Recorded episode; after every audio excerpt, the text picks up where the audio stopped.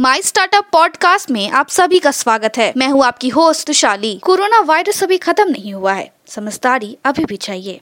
समय पे हाथ धोए, मास्क पहने, बिना कारण घर से ना निकले और दो गज दूरी का पालन करें। याद रखें, ये घबराने का नहीं, लड़ने का समय है।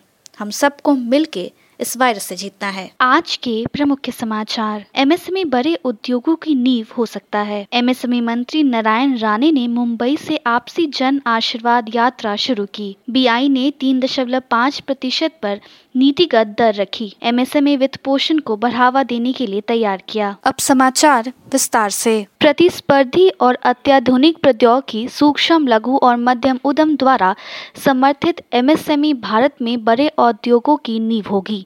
केंद्रीय मंत्री जितेंद्र सिंह ने कहा। एमएसएमई मंत्री नारायण राणे का भाजपा नेताओं और पदाधिकारियों ने स्वागत किया और एक भावनाजन आशीर्वाद यात्रा की शुरुआत के समय उनमें आत्मविश्वास और उत्साह देखा गया था। बैंक इंडोनेशिया बीआई ने गुरुवार को घोषणा की है कि वो अपने बेंचमार्क ब्याज दर को रिकॉर्ड तीन दशमलव पाँच प्रतिशत पर बनाए रखेगा। एक ऐसा रुख जिसका उपदेश चल रही दूसरी कोविड नाइन्टीन लहर के दौरान धीमी व्यवसायिक गतिविधियाँ के जवाब में आर्थिक सुधार को समायोजित करना है। ट्रांसपोर्टा ने डिजिटलीकरण की दिशा में इंडोनेशिया के रसद क्षेत्र के लिए परिवहन प्रबंधन समाधान शुरू किया।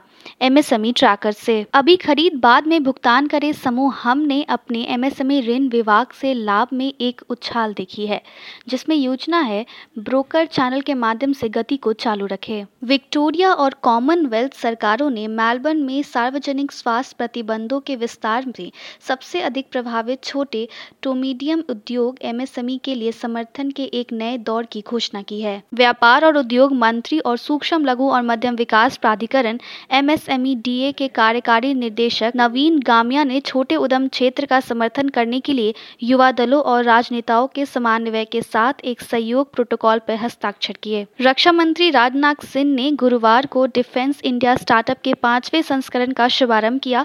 रक्षा उत्कृष्टता के लिए नवाचारों के तहत चुनौती। एग्रीटेक स्टार्टअप एग्रीनेक्स ने फॉलकल एच के अल्फ़ा के नेतृत्व में एक नए दौर में 21 मिलियन डॉलर से अधिक की राशि जुटाई है। लॉजिस्टिक के लिए उन्नत रोबोटिक्स ऑटोमेशन प्रदाता O S A R O Inc ने ऑक्टाव वेंचर्स के नेतृत्व में सीरीज़ सी फंडिंग राउंड को पूरा करने की घोषणा की है। आज के लिए इतना ही। हमारे टीवी चैनल पे 400 से अधिक स्टार्टअप्स और एमएसएमई शो है। जाँच करिए।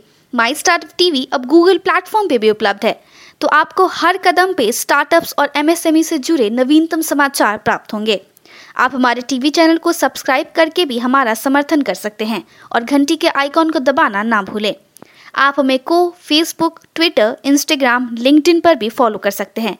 या हमारी वेबसाइट www.mystartuptv.in पे जा सकते हैं। देखने के लिए धन्यवाद।